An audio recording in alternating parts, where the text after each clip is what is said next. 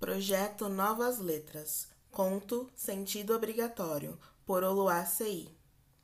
Desde a infância, a vida, através da voz das pessoas, exigia a Lara que olhasse apenas para frente.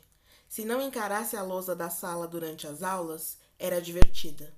Se não estivesse atenta às pedras enquanto andava, podia tropeçar e cair. Era só quando viajava com os pais, no banco traseiro do carro, que podia gastar seu tempo fazendo o que mais lhe aprazia: olhar para trás. Para ela, as estradas de mão dupla que faziam sentido, porque era possível seguir em qualquer direção e tudo bem.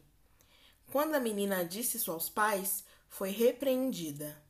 Onde já se viu andar em qualquer sentido? É para frente que se anda, Lara. Aos outros, a convicção da menina parecia quase perigosa.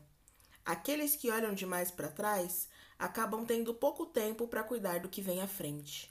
Quem protege os passos das pessoas que se perdem olhando à vista? Um pedaço da menina morreu ao perceber que seu jeito de ver o mundo era quase inaceitável. Ainda criança, Lara se convencia a não mais compartilhar com os outros aquela ideia despropositada. No entanto, a ideia despropositada nunca lhe saiu da cabeça. A ideia despropositada era parte do brilho que Lara possuía. Por muito tempo, ela fingiu aceitar e compreender a obrigatoriedade do futuro, do norte como regra, do sentido único, mas sua essência não cabia em limitações tão pequenas. Lara cresceu, e junto com ela se agigantou a necessidade de nunca mais caminhar em sentidos que não a convidavam quase num sinal de rebeldia, passou a imaginar outras vidas que seguissem rumos que o coração escolhe, para frente, para trás, em círculos, para dentro.